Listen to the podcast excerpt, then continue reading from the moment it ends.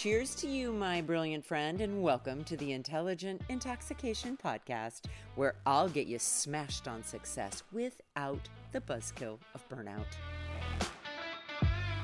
Welcome back, everyone. So, I find myself lately really being aware of when I'm tipping back into a proving habit. And last week in my weekly Wednesday newsletter, I dove all in to the proving habit. And first of all, it begs saying, if you're not on my email list, what the what? Go to the link in the show notes and add yourself to that list. You're not going to want to miss it. Here's why. Every Wednesday, I take a concept that I'm currently struggling with, that we all, on some level, are struggling with. And using one of my favorite TV shows or movies, I teach, break down, and investigate that concept. And here's why I do that it is very important to me as a coach and as a teacher that I have my own original divergent grasp on a concept before I try to help or support one of my clients or students who might be struggling with something similar. It goes without saying, but of course I'm going to say it anyways because it's a podcast, that we all struggle with proving. We just do. And so last week in my newsletter, I compared the proving habit, or I taught the proving habit rather, using the movie Fugitive. I know you'll remember that movie with Harrison Ford. I loved that movie, right? It was a brilliant film. And here's what I realized when we are stuck in a proving habit, it is very much as if we are fugitives. And here's my working definition of a fugitive a fugitive is a person who has escaped from a place or is in hiding, especially to avoid arrest or persecution.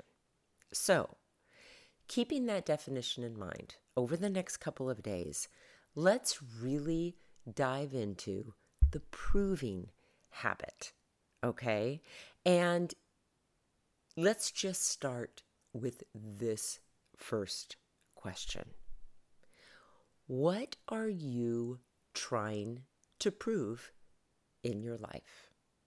Now, maybe as I mentioned that question, you thought about your professional life. It might be in a job, in a career, or in a calling. Let me ask it again. What are you trying to prove in your job, in your career or through your calling? Okay? And then a similar question. When you think about your personal life, what are you trying to prove to yourself, about yourself, to other people in your relationships?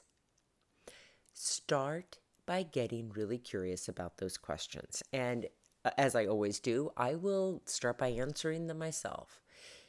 If I notice when I get caught up in the proving habit professionally, I am trying to prove often that I know enough, that I've experienced enough, that I'm accomplished, that I'm accomplished enough. Almost as if if I can show that I know enough or that I understand enough or that I'm accomplished enough, then that makes me a good enough coach or a good enough teacher or a good enough writer or a good enough entrepreneur. Typically, when we're proving, there's something related to being enough or trying to prove that we're sufficient in there. So just notice that for you too, my friend. And then personally, When I notice in my personal life, typically in my relationships, that I am in that proving habit or I'm being motivated by that proving energy, it's typically that I am trying to live up to the expectations that others have of me in regard to a specific role. It might be as a mother, as a wife, as a friend, as a daughter, as a neighbor, whatever that may be. And so I notice again that I'm trying to prove things like I'm helpful enough, I'm supportive enough, I'm loving enough, I'm present enough. So just notice, ask yourself those two questions. I'll throw them in the show notes. And as you notice the answers that you come up with, also be aware of the fact that when we're proving, we are doing so for someone else. It's a habit that requires an audience. So you might also ask yourself when I notice that I'm proving, who is my audience? Who is the critic?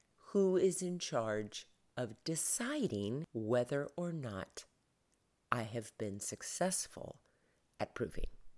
Okay, my friend. As always, thank you for being here today. Thanks for listening, and I will be back tomorrow with more. Hey, my friend, if you're thirsty for more than this daily shot and ready to intoxicate the hell out of your personal or professional life, I'd love to invite you to coach one on one with me. It all starts with a complimentary happy hour call. Head on over to terribradway.com. That's Terri with two R's and an I. Bradway, spelled just the way that it sounds once you get there, my friend, click on the Work with Terri button and we'll take it from there. Thanks for listening and have an amazing day.